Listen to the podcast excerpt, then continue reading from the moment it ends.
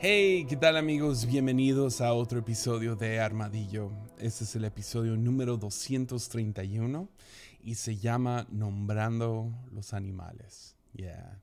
Y antes de entrar, déjame pagar las cuentas como siempre. Voy a tratar de mantener esto bajo un minuto, ¿ok? ¿Listos? Ahí va. Si te gusta este contenido, puedes apoyar en patreon.com, diagonal Jesiah Hansen. Puedes apoyar desde un dólar al mes. Y ah, al hacer eso, ¿Tienes acceso a nuestra podgregación? Sí, podgregación. Así, así, así ya se llama. Ah, y, no sé, tenemos unas reuniones de Zoom muy, muy divertidas. Puedes hacerme cualquier pregunta. Siempre hay alguna idea, a lo mejor cruda. Ah, a veces ni lo grabamos porque no quiero esas cosas en, grabadas en otro lugar pero se pone muy divertido. Y si apoyas con 5 dólares al mes o más, ah, tienes acceso a toda la librería de episodios exclusivos, que ya son más de 40. Entonces eso es muy, muy chido. Igual siempre puedes compartir estos episodios en donde sea, puedes comentar, darle like, suscríbete. Y, y sí, todo eso me ayuda un montón. ¿Fue un minuto? Sí, fue un minuto. Ahí está. ¡Boom! Lo hice. Ah, y para entrar a eso, hemos estado en esta serie no oficial de, de, Armadillo, donde hemos estado hablando acerca del alma. Y como he compartido en episodios anteriores, hay algo en el aire. Se siente algo en el aire.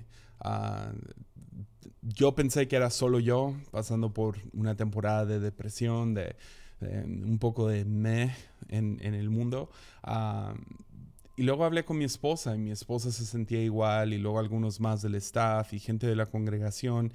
Y luego salió un reporte en, las noticias hablando de la pandemia de salud mental. y, y nomás me puse a pensar, creo, sospecho que no lo es. Pues yo no tengo nada en contra de psicólogos, no tengo nada en contra de tomar medicamento si lo necesitas, pero creo que mucho de esto es, estamos saliendo de una una temporada de sobrevivencia con la pandemia.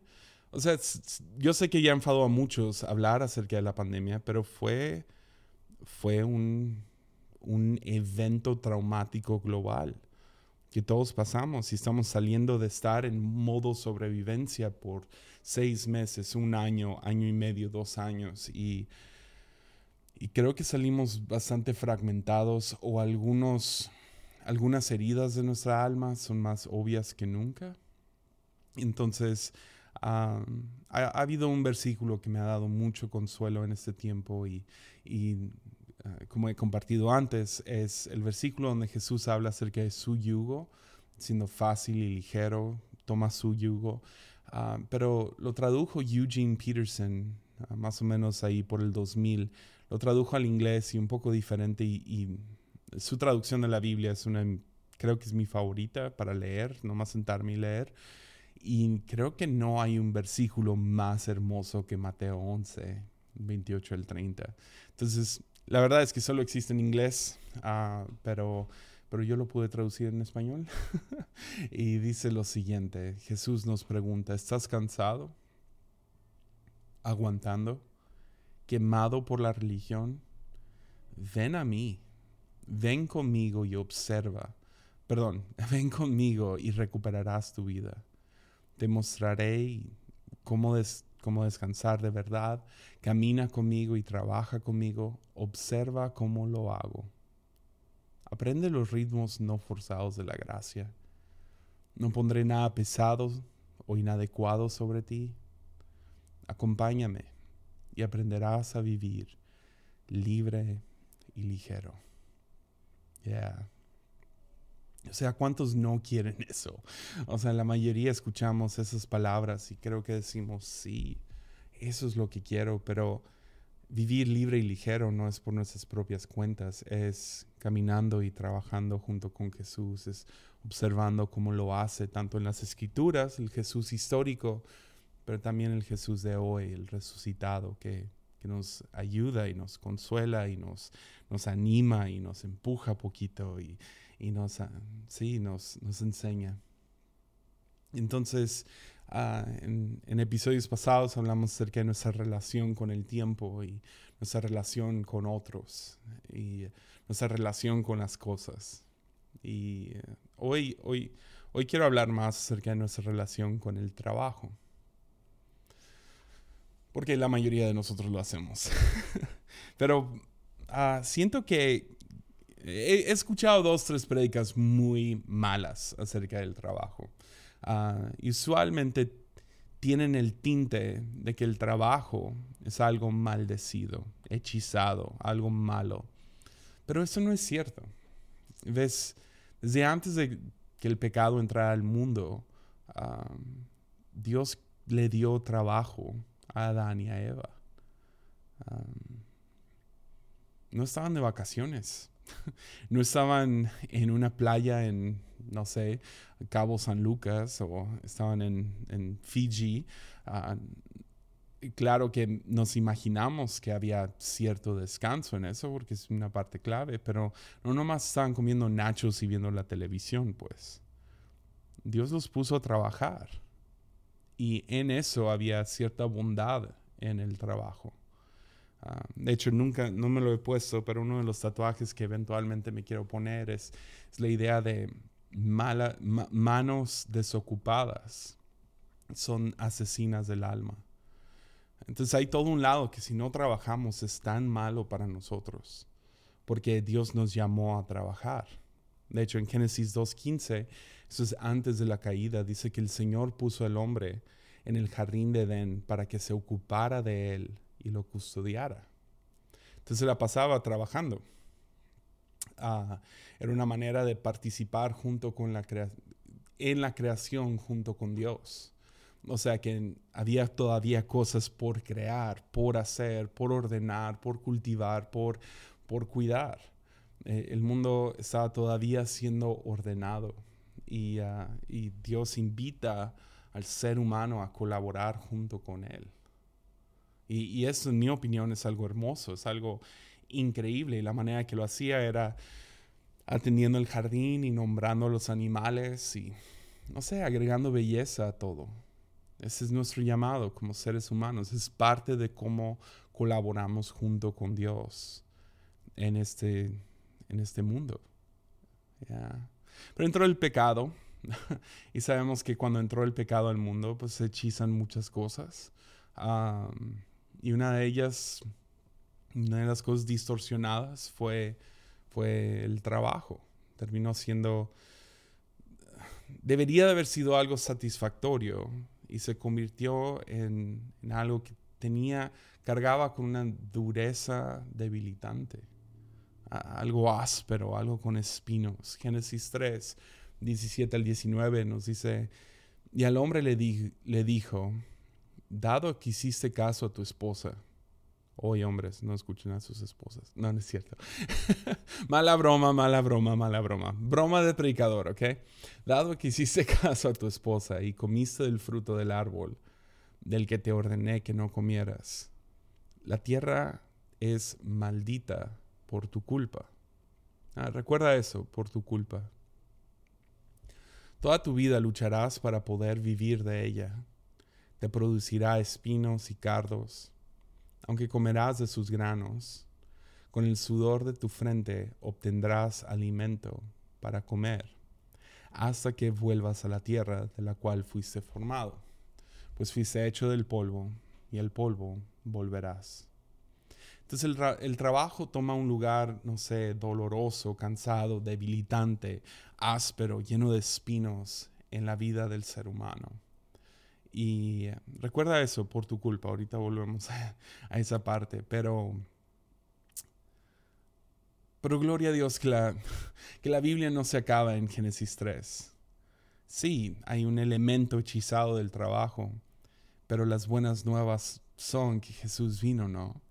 Y Jesús vino para romper la maldición de todo, de todo lo que el pecado había traído. Rompe la maldición sobre el ser humano, construye el puente entre nosotros y Dios de nuevo.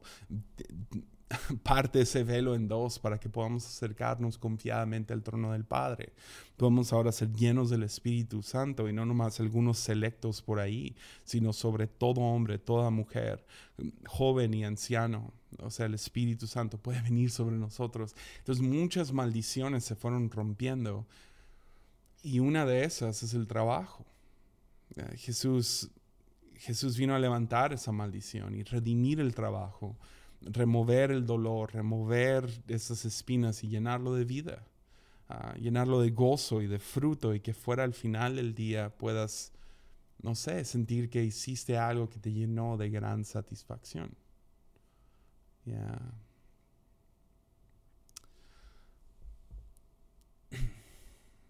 La manera que descubrimos esto es a través de fe, ¿no? Porque todavía vivimos en el sí, pero todavía no. El sí, pero aún no. Estamos en este periodo, en 2023, ah, y esa es la que nos tocó en el largo arco de la historia, donde, gloria a Dios, estamos aquí después de Jesús, ah, pero todavía no ha regresado. Entonces su reino ya llegó, sin embargo, aún no ha sido establecido. Por eso Jesús nos llama a orar constantemente que venga tu reino, que sea aquí como es en el cielo. Y tenemos estos vistazos, tenemos momentos. Yo no sé tú, pero soy uno de esos locos que todavía creen milagros, que creen que de la nada el cielo aparece y y, como es en el cielo termina siendo en mi vida, por lo menos momentáneamente. Lo he sentido vez tras vez en, tiempos de adoración, lo he sentido ah, sirviendo a otros, lo he sentido en diferentes formas. También he visto milagros, pues en el cielo no hay enfermedad, entonces de la nada hay sanidad de este lado de la eternidad. Ah, y, creo que podemos tener, hay cierto acceso a su paz, a su gozo, a su amor de este lado, aquí ahora, antes de él aún no. Claro, todavía tengo la fe, la esperanza de que un día ya no va a haber lágrimas, ya no va a haber llanto, ya no va a haber enfermedad, tendremos un cuerpo nuevo. Pero no nomás me aguanto en esta temporada, sigo creyendo y sigo orando, venga tu reino que sea aquí, ahora como es en el cielo. Y una de esas cosas, la semana pasada hablamos acerca de amistad siendo una, una de esas cosas que termina siendo redimido es el trabajo. Ya. Es permitir que Dios, que Jesús haga su trabajo redentor en lo que hacemos. Yo no estoy diciendo que, que, trabajos no tienen este sentimiento de maldición. Creo que todos hemos tenido algún tipo de trabajo. A lo mejor estás ahí ahora Ah, que son difíciles. Se siente áspero, se siente lleno de espinas, se siente como que no puedes entrar a ese espacio, sea en línea, sea yendo a un edificio donde sientes que nomás saca lo peor de ti, te, frustra, sientes que no hay fruto, sientes que no hay avance y uh, podemos encontrar mil razones para odiar el trabajo. Ya la Biblia enseña ah, cómo podemos trabajar con una conciencia limpia para la gloria de Dios. Y como resultado tener gran gozo y fruto en nuestro trabajo. Genuinamente creo que no hay ningún trabajo ah, demasiado pequeño para, convertir, para ser convertido en, en adoración. O sea, que pintes casas, arregles huesos, califiques tarea, balanceas presupuestos o vendes chicles. No hay trabajo más mínimo que no pueda ser redimido y que no pueda estar, no sé, que no pueda ser convertido en adoración. Pero creo que unas cosas que, no sé, tenemos estos impulsos inmediatos, ¿no? O sea, yo tengo varios. Yo soy, yo soy mucho mejor para juzgar y calcular y tijerear, diríamos en México, que amar. Es uno de mis primeros impulsos, ¿no? Es una de las primeras cosas que hago. Soy tan bueno para ser defensivo, para ser juicioso, para tratar de agarrar todo el control y de analizar. Soy, uh, como les digo, soy mucho mejor para calcular que amar. Creo que Dios me ha dado el fruto del espíritu llamado impaciencia. O sea, también puedo ser tan demandante y tan idealista en el trabajo. Y esos impulsos son reales. Todos lo tenemos. Por eso yo no, yo no vengo a ti con juicio, o sea, pero, pero por un lado estos impulsos pueden ser una gran maldición. Ah, porque nos llevan a pecar, ¿no? Y, terminan hechizando diferentes cosas en nuestra vida, terminan distorsionando. Es como, ¿por qué no puedo tener cosas bonitas? Y son estos impulsos inmediatos que cargamos y que hemos desarrollado toda nuestra vida, que, que, no hemos dejado que el Espíritu Santo trabaje, o sí lo hemos dejado, más que toma tiempo, ¿verdad? Entonces todos tenemos esto por un lado pueden ser una maldición, por otro lado los puedes ver como una bendición bendición porque nos recuerdan que necesitamos un Salvador. Estuve hablando de eso con un amigo hace poco, acerca de cómo todos tenemos estos egos y impulsos y, ira y idealismo y no, no sé si Dios lo remueve. Creo que Dios no lo remueve tan rápido porque también pueden ser buenos maestros. Entonces no ignores tus demonios porque pueden enseñarte cuánto necesitas un Salvador. Pero ¿cómo se reflejaría tu esto en tu trabajo? Si trabajáramos estos impulsos, si, si realmente estamos conscientes de ellos. Ok, tengo un problema con control. Voy a trabajar mi impulso de controlar todo. ¿Crees que podría cambiar el ambiente de tu trabajo? O la impaciencia. Impaciencia es una buena. ¿Cuánto podría cambiar tu, el ambiente de tu trabajo para ti si, si fueras más paciente? ¿no? Eh, genuinamente creo que podemos encontrar ah, trabajos y podemos encontrar en nosotros mismos este cielo dentro de ese trabajo, por más feo, difícil, estresante sea. Creo que mucho tiene que ver con, con nuestro corazón, con nuestra mente al estar haciendo ese trabajo, ¿no? O sea, me acuerdo, trabajé por años haciendo video y trabajaba tanto dentro de la iglesia como fuera de la iglesia. Y había varios creativos que seguía en, Twitter, Instagram y Vimeo y, ah, y había, había uno en, especial, un, un animador que sacaba videos cada mes más o menos y los publicaba y cada, vez era como, ¿cómo le hace para ganarse a él mismo?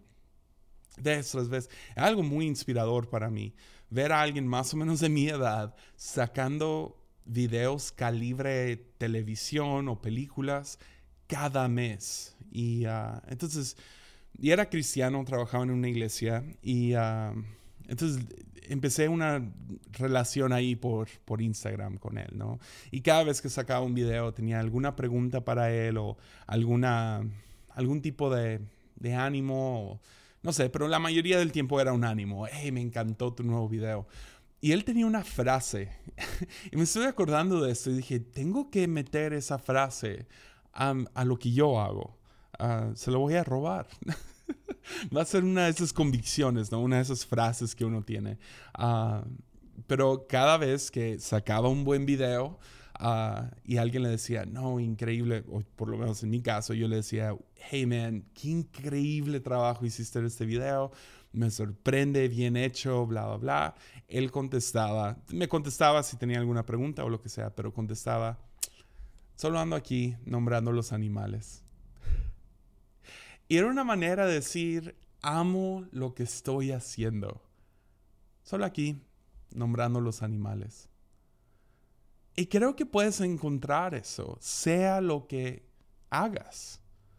Podemos encontrar gran gozo. En, vez de quejarnos y frustrarnos y hacer las cosas a medias, podemos hacerlo con gratitud y emoción y visión. No significa que este, que este chico se llama Jeff no significa que Jeff nunca se estresaba. Yo, yo, trabajaba haciendo renderizaciones y diferentes videos y algo no sale o horas pasan en lo que la computadora procesa algo y lo escupe del otro lado y sale y, ah, escribí mal esa, esa palabra, ¿verdad? Y tenías que volver a hacer todo. Claro que había esos momentos para él, pero creo que había algo muy, muy tierno, muy, muy, no sé, de Dios. En él nomás diciendo aquí nombrando animales. Algo muy humilde detrás de eso, algo también no sé, hay, como que un gozo de niño ahí. Aquí nombrando animales. Aquí nombrando a los animales. Y creo que podemos encontrar eso. Yo no estoy proponiendo que es fácil, pero lo que sí es que es crítico. En vez de irte con tus impulsos inmediatos, podemos darle una segunda mirada consciente de estos impulsos. Es decir, sí, mi primera reacción es, es una de ira, es una de control, es una de enojo, es una de, de impaciencia o lo que sea. Y voy y lo, Luego volteo otra vez y veo mi trabajo. Ahora la luz de Jesús. Creo que podemos encontrar eso. Gran gozo, gran fruto en lo que hagas. Salmo 90, 17 ha sido mi oración sobre nuestra congregación por un rato porque tenemos estas peticiones de oración y cada semana el staff leemos estas peticiones y usualmente son tres diferentes temas. Salud, familia y economía. Usualmente, de vez en cuando hay, hay otras peticiones, pero casi siempre caen esas tres. Y desde la pandemia para acá, la, gran mayoría, yo diría un 40% de, de los sobrecitos que agarro, de, los, de esas tarjetitas, dicen algo acerca del trabajo. Entonces mi oración sobre nuestra congregación y y lo quiero hacer sobre ti hoy también. El Salmo 90, 17 dice, y que el Señor nuestro Dios nos dé su aprobación y haga que nuestros esfuerzos prosperen. Sí, dice el salmista, haz que nuestros esfuerzos prosperen. Ahora, eso es muy diferente a, ah, Señor, que me gane la lotería o que algún familiar que no conocía que muera y que me dé su herencia, que se equivoquen los del banco y me depositen un millón de dólares. O sea, esas, son fantasías, pero haz que nuestros esfuerzos prosperen. Me gusta eso, porque implica que tú y yo trabajemos, pero que haya fruto en ese trabajo. Que no sea solo sudor de la frente, solo cicatrices y dolor y frustración, sino que, que fluya la cosa, que haya, que prospere lo que estoy trabajando. Porque siento que a veces nos topamos con esta pared y genuinamente eso, eso le importa a Dios, creo. sí, estoy seguro, no es creo. A Dios le importa tu trabajo. ¿Por qué? Porque a ti te importa. Y por eso tenemos que aprender a trabajar. Entonces sí, por, mucho tiempo la iglesia ha enseñado algunas esencias claves para, trabajar bien. San Agustín tenía famosamente nueve, creo que se llamaba, no lo escribí aquí, pero era la, la ética, no, el cristiano y la ética del trabajo, o sea, cómo trabajar como cristiano. Ah, después, unos, hace unos 100 años, Dorothy Sayers, una, una, teóloga, tomó esos nueve y los redujo a seis. Como que los, los comprimió y los destiló a seis. Ah, pues yo quiero hablar de tres. Voy a, voy a copiarle a Dorothy Sayers, quien le copió a Agustín, y Agustín que le copió a todos estos diferentes voces y los redujo a nueve. Quiero llevarte a tres. porque y, si quieres saber más, pues nomás ir y leer cuáles son los puntos principales de San Agustín acerca del trabajo. Ahí te lo dejo de tarea. Pero creo que para poder trabajar bien, según la iglesia, uh, por dos mil años como creyente, si queremos traer el cielo a nuestro trabajo, creo que hay algunas revelaciones que tenemos que tener. Y primeramente es que nuestros trabajos no son nuestra fuente no son la fuente. Al final del día Dios es, es nuestra fuente de ingresos económicos, de seguridad, de provisión, de creatividad, de identidad, de valor. Tu trabajo no dicta cuánto vales. Yo sé que te entregan un, un sobre, un cheque, te depositan al banco un número, pero eso no es lo que vales. ¿Cuál es mucho más que eso? Tu identidad no es tu profesión. No, tu creatividad no viene de, de la nada. Y tu provisión tampoco. Tu dinero tampoco. ¿Ves? Tenemos que llegar al, a la revelación. Y yo sé que es más fácil decirlo que hacerlo. Pero cuando nos damos cuenta, y es un proceso de vez tras vez tomar este paso en fe, recordar que el Señor es mi fuente de ingresos. Que al final del día Él me cubre, Él me va a cuidar. O sea, no, no sé con cuánta gente en la pandemia, cuando perdieron su trabajo, y yo creo que hablé con unas 15 diferentes personas que pastores que cerraron su iglesia, gente que los despidieron, gente que renunciaron, algunos que su negocio se, se acabó. Y cada vez era lo mismo, era, tú, o sea, ¿qué es Mateo 6? Regresa a esto de, si los pájaros comen y las flores del campo son, los, Dios los viste, ¿cómo no te va a vestir a ti? ¿Cómo no te va a dar de comer? Y cada uno era un paso de fe, tomar, creer esto. Y por lo que yo sé, ninguno de ellos sufrió una pobreza larga. Ninguno sufrió lo que más temían. ¿Ves? Terminamos hechizando y distorsionando el trabajo. Está empezando a llover. Déjalo digo de nuevo. Hechizamos y distorsionamos nuestro trabajo cuando lo convertimos en nuestro ídolo, cuando lo convertimos en nuestra disque fuente. Al final del día lo único que nos da es un cheque o una quincena o lo que sea. Pero Deuteronomio 8 a 18, Dios da este mandamiento a su pueblo. Dice, acuérdate del Señor tu Dios. Él es quien te da las fuerzas para obtener riquezas a fin de cumplir el pacto que les confirmó a, tus antepasados mediante el juramento.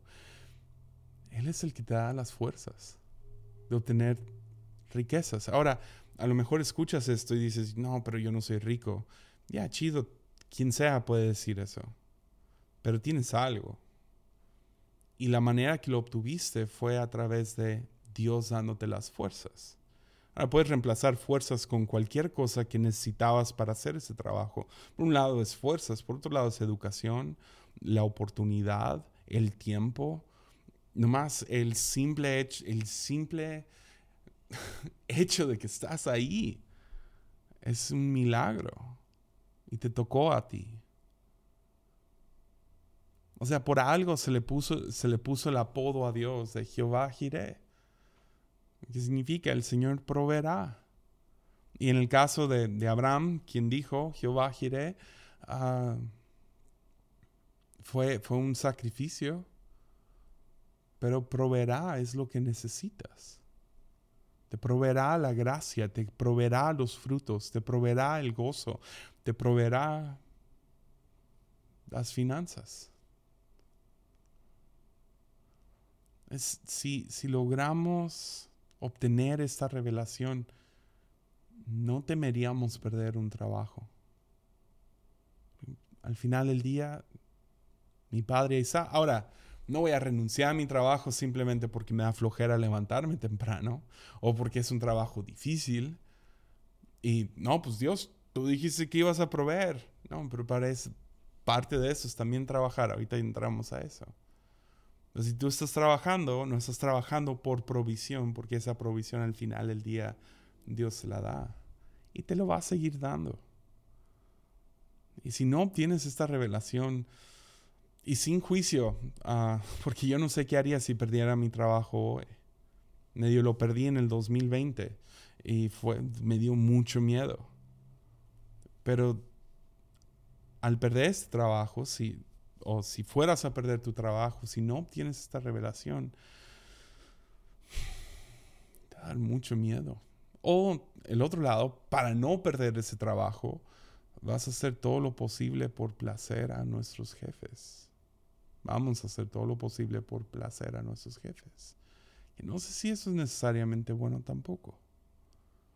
Entonces obtenemos esta revelación y nos ayuda a vivir, a caminar en la bendición de lo que es el trabajo, porque al final del día no lo estoy haciendo por el dinero, el dinero me lo provee Dios.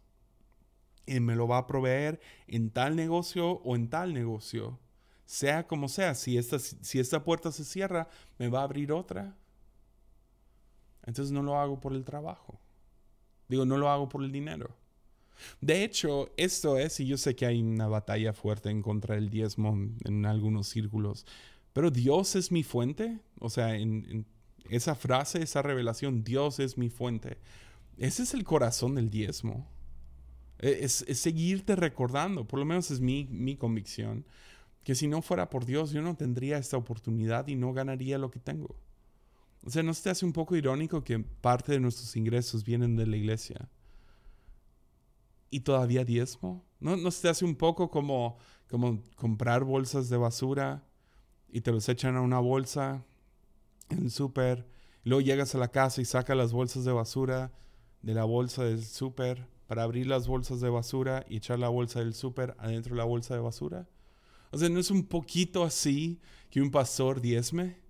Sin embargo, ¿por qué lo hago? Porque quiero seguirme recordando quincena tras quincena o mes tras mes o oportunidad tras oportunidad, cada vez que entre algo, que yo regrese a, recordar, si no hubiera sido por Dios, yo no tendría nada. Es en el corazón, mi habilidad, la energía, el tiempo, la educación, la, la oportunidad vino, la razón que tengo el 100 es porque Él me lo dio. No, no, no doy el 10 para, para torcerle el brazo a Dios. Oh, man, una vez conocí a un pastor, tenía en su, en su celular cuánto diezmo había dado y cuánto le debía a Dios, porque Él lo multiplicaba por 100. Y eso es lo que Dios me debe y una vez me lo enseñó. Y nomás me quedé pensando, ¿cómo puede un hombre tan estúpido acordarse cómo respirar? O sea, eso es una tontería y se me hace tan loco que algunos cristianos se la creen.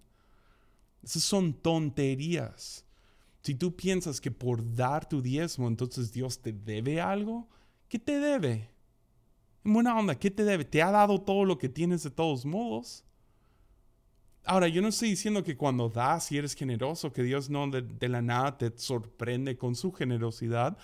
Claro que eso pasa, me ha pasado a mí. Conozco diez mil historias de eso. Pero no doy para que Dios me dé. ¿Qué tipo de idea tan más absurda es esa? Doy porque todo lo que tengo viene de Él. O sea, de hecho el diezmo no viene, no viene de la ley. Está ahí adentro, pero no viene de la ley. Vino desde antes. Ya. Después de que secuestraron a un familiar de Abraham, Abraham tuvo que ir y combatir por recuperar a este familiar, Lot. Y cuando fue, ah, se llevó algunos sirvientes y fueron y lucharon ahí entre tribus. Y terminó ganando Abraham. Y no nomás rescató a Lot, sino rescató un bonche de gente más y rescató algunas riquezas. Fue como si secuestraron a un familiar tuyo, tú entras todo búsqueda implacable o taken, ¿no? Entras y pium, pium, pium, pium, matas a todos los villanos y luego de la nada hay un millón de dólares en el piso. Así fue para, para Abraham. Y fue y agarró todas las cosas y se fue y fue y habló con un hombre llamado Melquisedec. Melquisedec era el rey de Salem, o también conocido como un sacerdote del Dios Altísimo. Ya. Y cuando llega con él, Melquisedec, básicamente le explica, si sabes que eso fue Dios, ¿no? Dios fue el que te ayudó y te bendijo y te dio toda la fuerza, la energía para poder tener un rescate exitoso. Y Abraham como que le cae la convicción de que sí es cierto, esto no fue por mi fuerza, no fue, por, no fue porque soy un guerrero increíble, eso fue porque Dios me dio favor. Eso es antes de cualquier historia de Israel. Es uno de los primeros donde Dios da el favor de, ir y pelear físicamente. Y le cae la convicción, es cierto, esto viene de Dios. Entonces Abraham, por su propio, propia voluntad, aparta 10% de todo el botín y se lo ofrece, se lo da a Melquisedec, al rey de Salem, por haberle dado esta revelación. Al mismo tiempo, el rey de Sodoma también conocidos como eh, gente mala, uh, este, rey de Sodoma le ofrece a Abraham una gran recompensa por la gente que había recuperado en la batalla, como esclavos, dámelos como esclavos. Pero Abraham se niega a aceptar cualquier cosa de él. Abraham, Abraham literal le dice, no, porque yo no quiero, yo no quiero que tú puedas decir en el futuro, yo hice a Abraham rico. No le quiere dar el crédito. Sin embargo, ¿sabes, ¿sabes qué terminamos haciendo todo el tiempo? Le damos el crédito a nuestro trabajo. Le damos el crédito a nuestra carrera. Le damos el crédito al Bitcoin. Le damos el crédito a, nosotros mismos. Y qué pena. En buena onda, creo que muchos, su actitud al trabajar cambiaría tanto. Tu frustración, tus espinas, tu, tu lucha interminable con la tierra se calmaría, se, apagaría.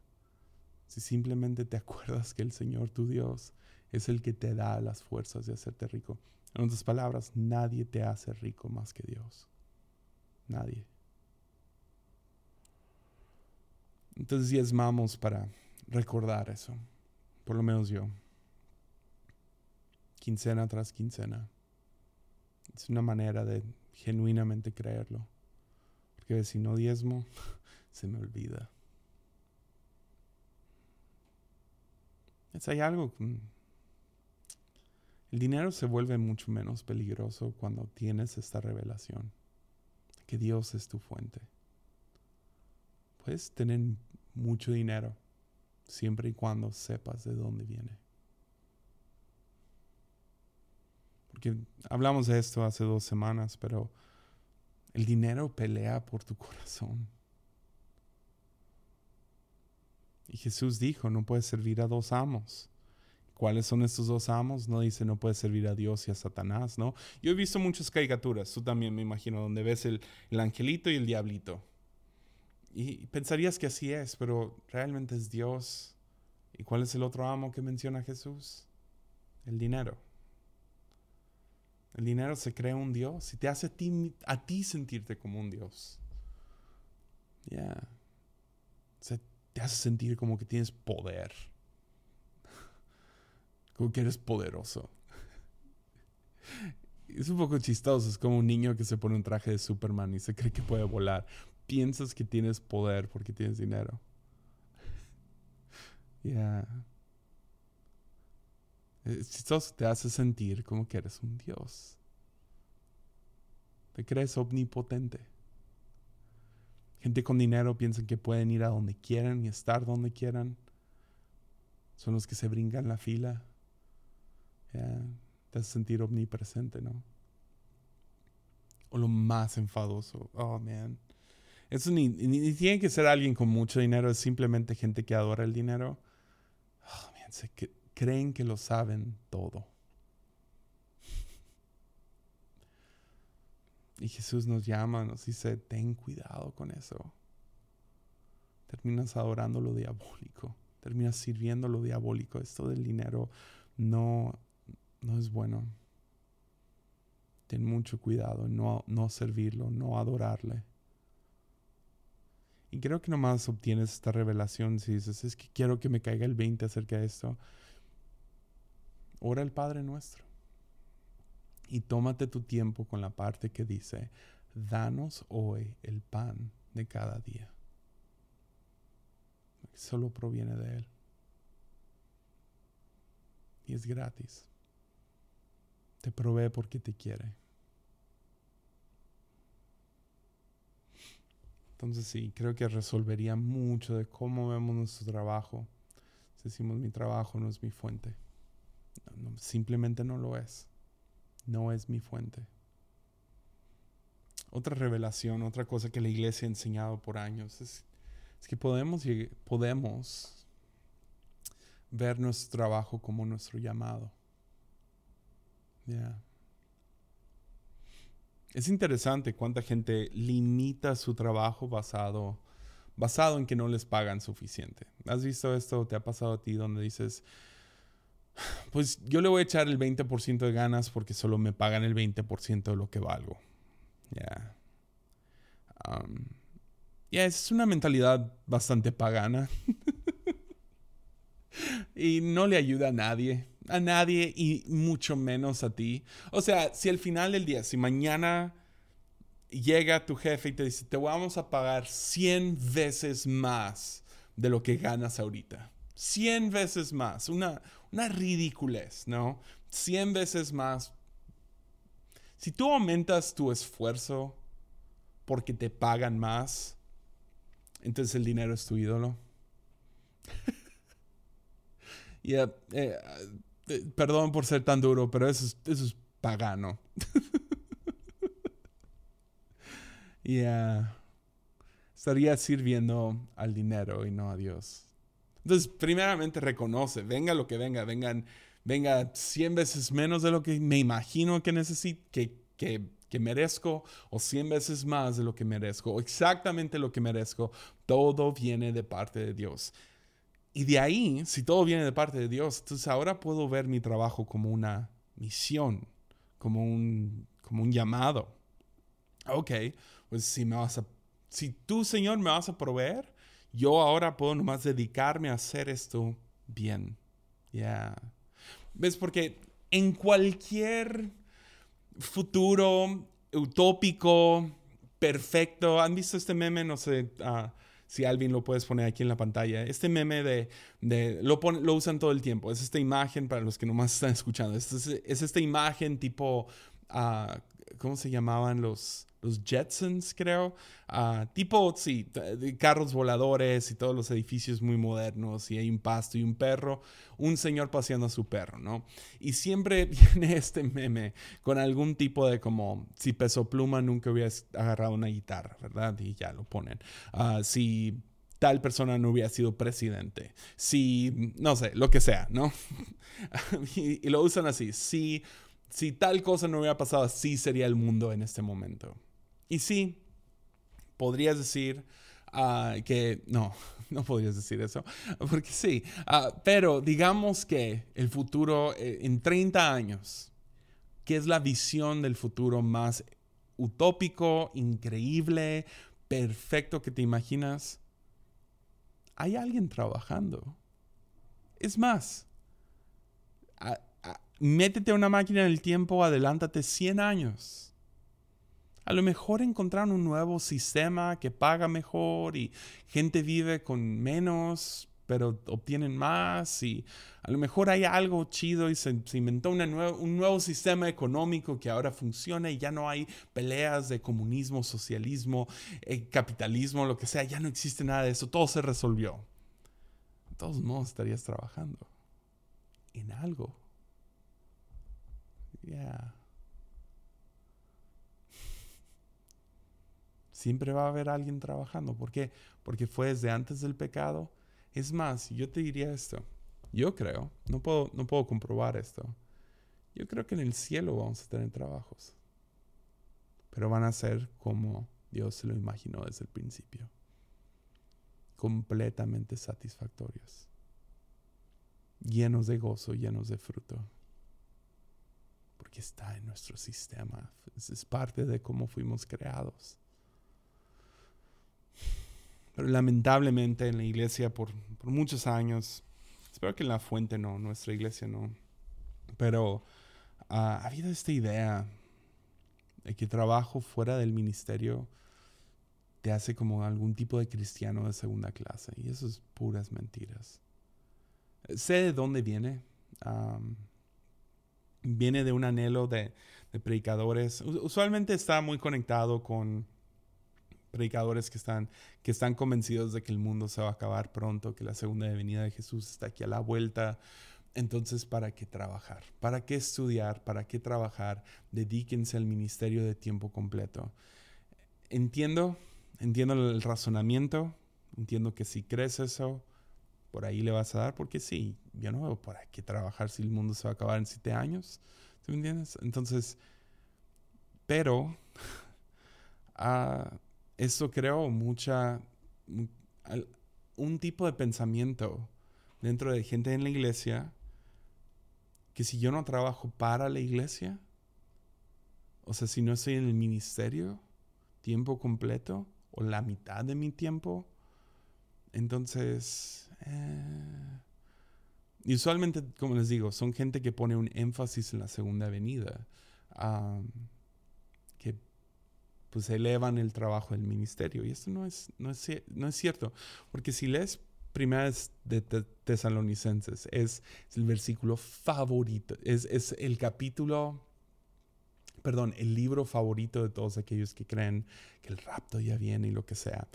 En el contexto de que Pablo está hablando acerca de la segunda venida de Jesús, está hablando acerca de, la santidad, de la resurrección, de la esperanza de la segunda venida Vean lo que Pablo dice en ese contexto. Y puedes leer el, capítulo completo.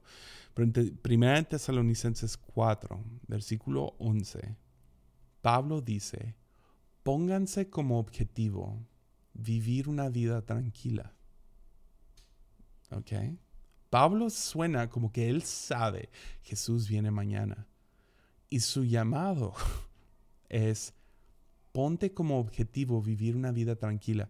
Ocúpense de sus propios asuntos y trabajen con sus manos, tal como los instruimos anteriormente.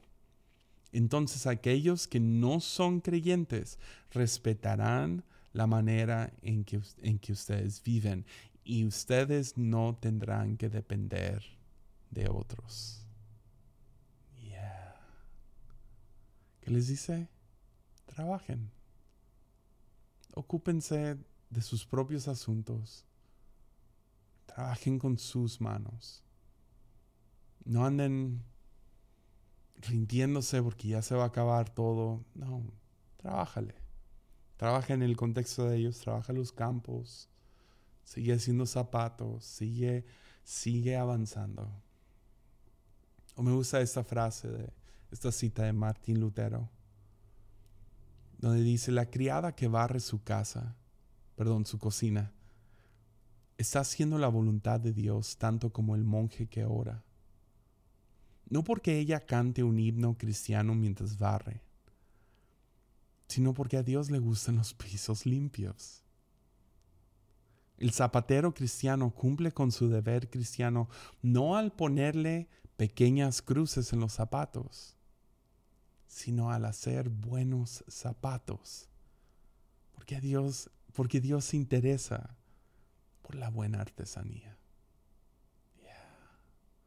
Pues para el cristiano, ¿ok?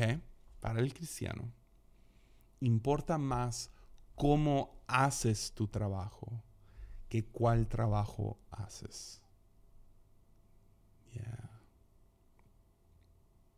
Aristóteles, hablando de él de nuevo, él argumentaba que cada, que cada cosa en el universo tenía un ergon.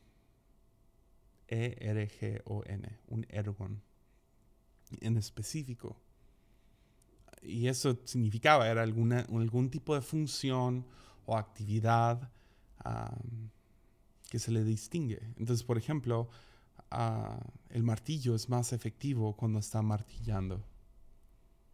Ahora, eso es alguien fuera de ah, la narrativa de Dios, o sea, la historia de Dios. Ah, gente que está diciendo, desde que estuve en el vientre de mi madre, me, nombraste profeta a las naciones. Ah, claro que Dios tiene algo sobre ti. Fuiste diseñado para algo. Si es para martillar, martilla. Hay un ergon en ti. Y tenemos que buscarlo. Pero tenemos que dejar que Dios, que Dios redima el trabajo y lo convierta en una misión.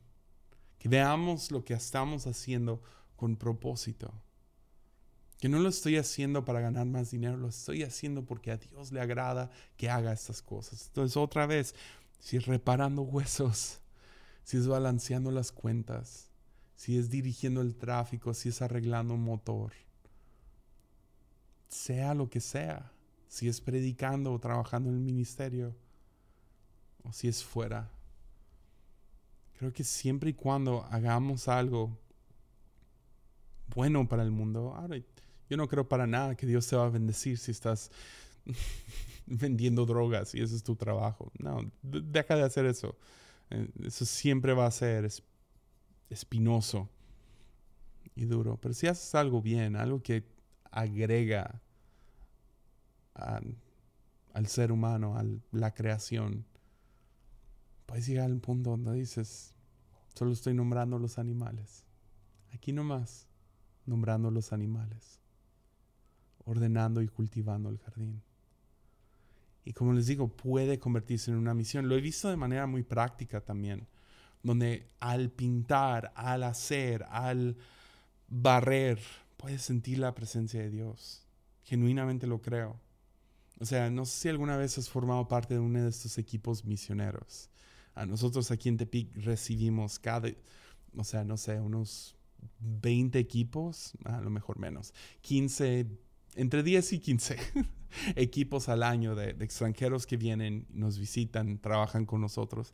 Y parece ser lo mismo cada vez. Llega un equipo, usualmente gringos, llegan estos americanos, trabajan y, siempre los ponemos a hacer algo, ¿no? Y pintan re feo, feo, feo. Pero los ponemos a pintar y vamos a cambiar estas cosas de esta bodega y vamos a servir acá, aparte de administrar. Y vieras cuántas veces escucho, y lo he, lo he sentido también, porque yo también he sido formado parte de esos, esos equipos misioneros. Nos dicen, no puedo creer cuánto siento la presencia de Dios mientras estoy cambiando estas cosas de tal bodega a otra. Y es porque uno está más despierto a esta presencia de Dios, ¿no? Vas a otro lugar a servir y a alcanzar gente, a ministrar y trabajar para Dios. Está muy enfocado. Entonces despiertas a la presencia de Dios. Y si vemos nuestro trabajo como una misión y no sentimos como que, ah, de lunes a sábado no importa para Dios, lo único que le importa es el domingo, mentiras. Y si Dios te tiene en tal trabajo, tal razón, en tal ciudad. Ahora, si hay abuso, si hay, si no has encontrado tu ergon ahí, si es de paso, si, sea lo que sea, si, si, hay algo así, salte. Si hay abuso, si, si constantemente te están presionando a, a corrupción, hay, hay, eh, tu jefe es un pervertido, salte de ahí, ¿ok? Salte. Pero a veces tenemos tan mala actitud por nuestra perspectiva sobre nuestro trabajo. ¿Qué cambiaría si tuvieras todo el dinero del mundo y no tuvieras que trabajar? Pero ahora decides trabajar. Si no se trata del dinero y luego dices, ah, a lo mejor estoy ahí porque tengo una misión. A lo mejor te asombras con cuánto sientes la presencia de Dios en ese lugar me lleva al último punto, que es la presencia de Dios. Yo, entiendo que sería muy fácil suponer, si tú no trabajas en la iglesia, ver a alguien como yo, que aquí vengo seis días de la semana estoy aquí en esta oficina o en este edificio y estoy trabajando para Dios y para la iglesia y estamos pensando en cómo mejorar los servicios y cómo atender a gente y ahorita que ha habido mucha lluvia, cómo podemos atender a gente que están pasando por necesidad, cómo plantar más iglesias, cómo, cómo dirigir esos equipos de corto plazo, nuestra escuela bíblica, todo esto. ¿Pensarías que, que trabajar en la iglesia me impide ignorar la presencia de Dios? Pero sí, es tan fácil hacer este trabajo de manera, meh, nomás lo haces, lo trabajas, te frustras, te, ah, te pones en modo automático. Es tan fácil ser un cristiano profesional. No estoy diciendo que es un trabajo fácil, digo, es fácil ignorar la presencia de Dios en tu trabajo. Y por eso, personalmente, no siento nada de juicio hacia alguien que no ve la presencia de Dios en su trabajo. que no estás despierto al qué estará haciendo Dios hoy. Pero es tan fácil andar en automático, ¿no?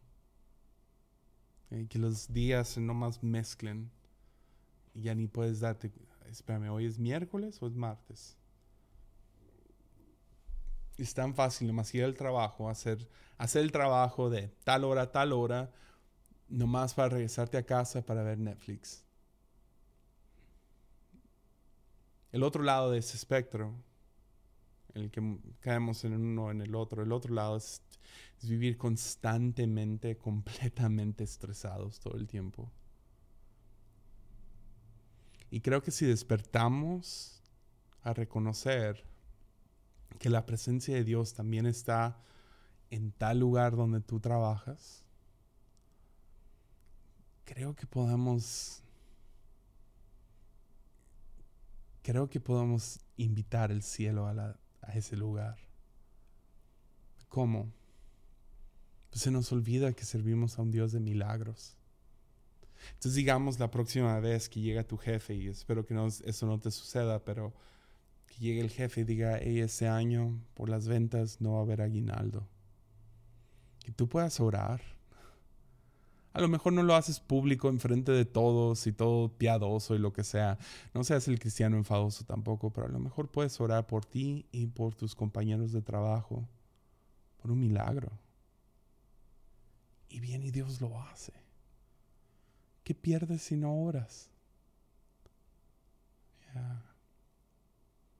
O digamos que próxima vez estés en una encrucijada y no sabes si hacer opción A o opción B. Si reconoces que la presencia de Dios ahí está contigo, a lo mejor puedes decir, Señor, dame sabiduría, tú eres mi fuente de sabiduría, entonces dime qué hacer. O el Dios, servimos al Dios de la creatividad, ¿no? Creatividad, ¿qué es? Es resolver problemas. No es simple arte, es encontrarte ante algo y decir cómo lo arreglo. Y que Dios te pueda guiar en eso. Y a lo mejor te ayuda con tu estrés constante o tu modo automático. A lo mejor poder decir lo que Jacob una vez dijo, la presencia del Señor está en ese lugar y no me había dado cuenta despiertas a que Dios ahí está en tu trabajo. ¿Y sabes por qué estoy seguro de que el Señor está en tu trabajo? Porque tú estás ahí.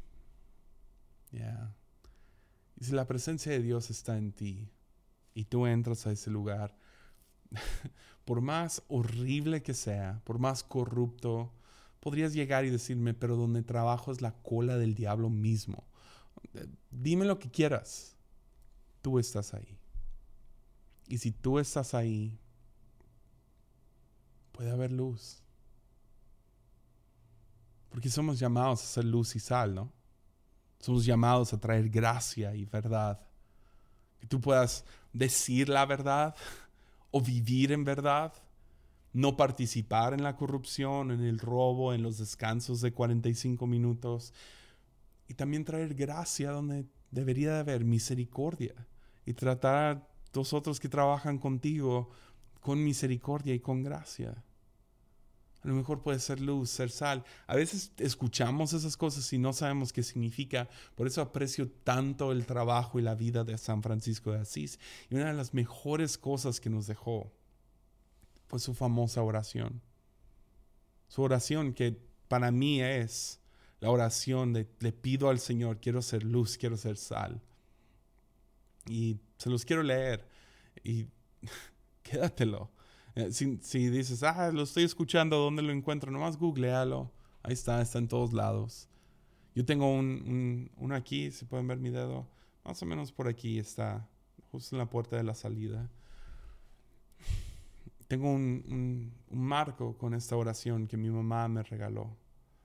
Y trato de leerlo todos los días. Y debería de tenerlo memorizado, ya sé, pero no es nada más leerlo. Cada vez que voy a tener una junta intensa o voy a tener un día difícil, nomás me siento y lo leo y lo oro. Muy similar a los salmos. Los salmos los puedo orar.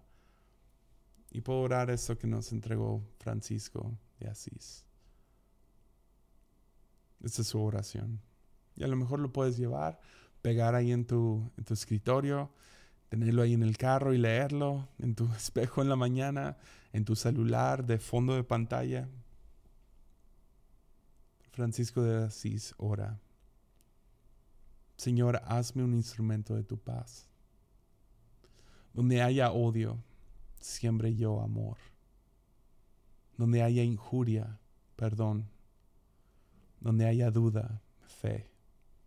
Donde haya desesperación, esperanza. Donde haya tinieblas, luz. Donde haya tristeza, alegría.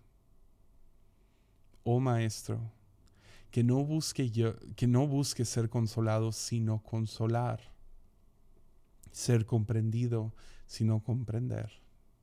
Ser amado, sino amar. Porque dando es como se recibe, perdonando es como se es perdonado, y muriendo en ti es como nacemos a la vida eterna. Ya.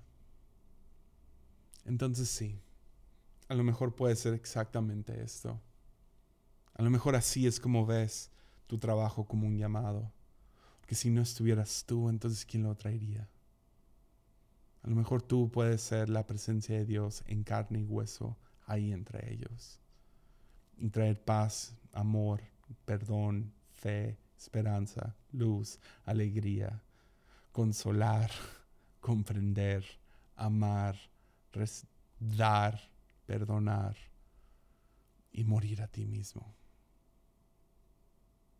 Entonces, para terminar este episodio, que el Señor nuestro Dios nos dé su aprobación y haga que nuestros esfuerzos prosperen. Sí, haz que nuestros esfuerzos prosperen. Ánimo.